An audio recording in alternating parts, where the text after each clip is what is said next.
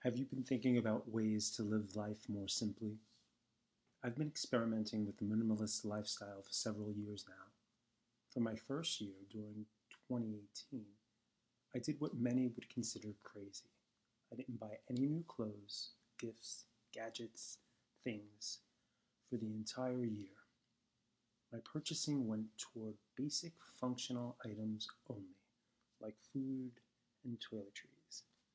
I took deliberate action to not contribute any new stuff to what I already owned. Reducing the amount of stuff is only one aspect of living a minimalist lifestyle.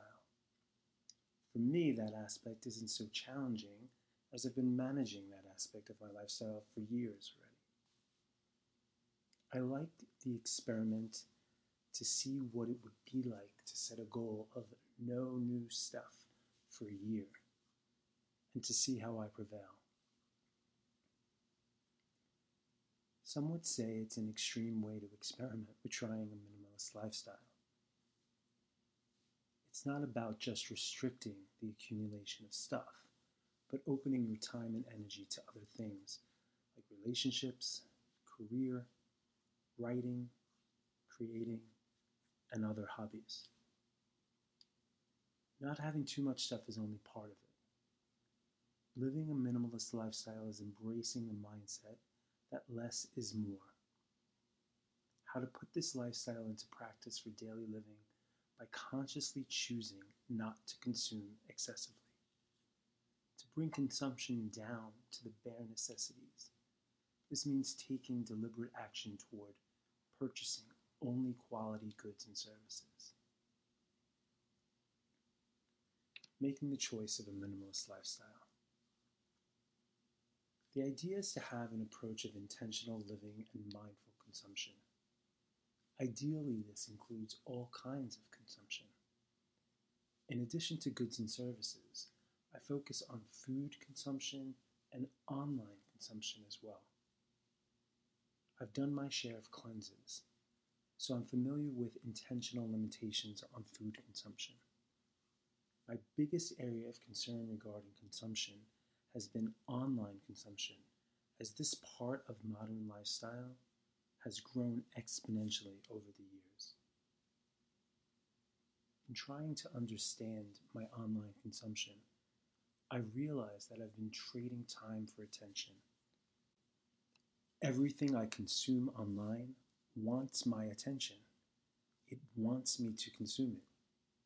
I have to be mindful of how much I consume.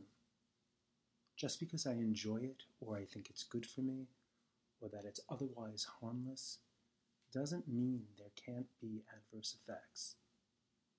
Gradually, each year for the past decade, I've been giving my attention away at incremental gains. This indirectly affects everything else I wish to give my time and attention. There's more to say about the effects of online habits.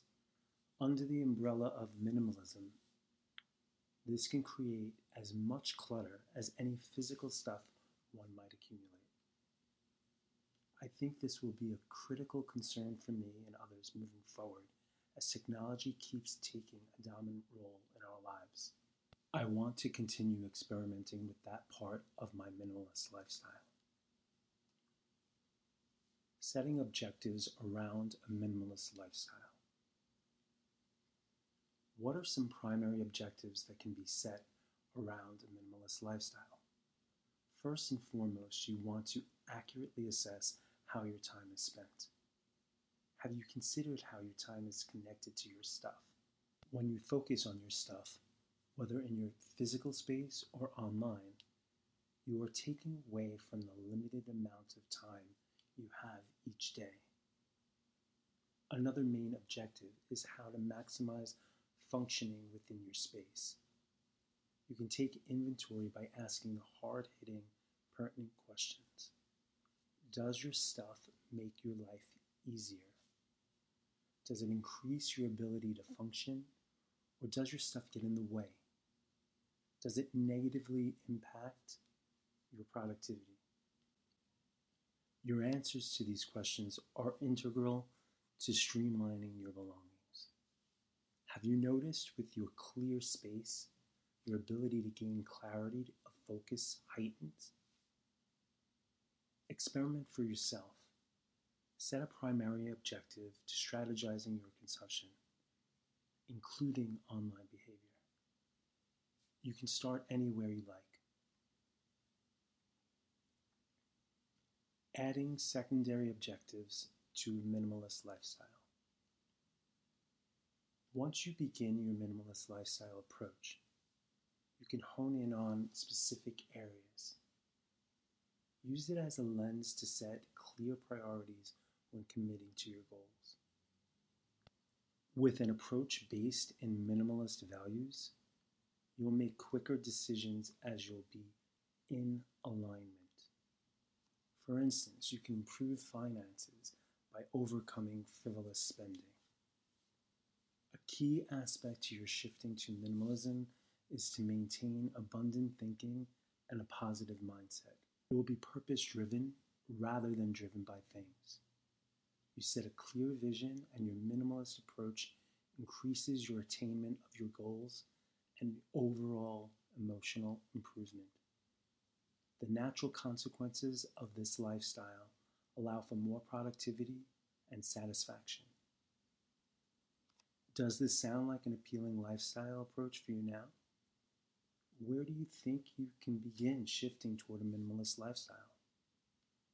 Pick one aspect and give it a try. Start gradually, and before you know it, you'll learn the right balance for you.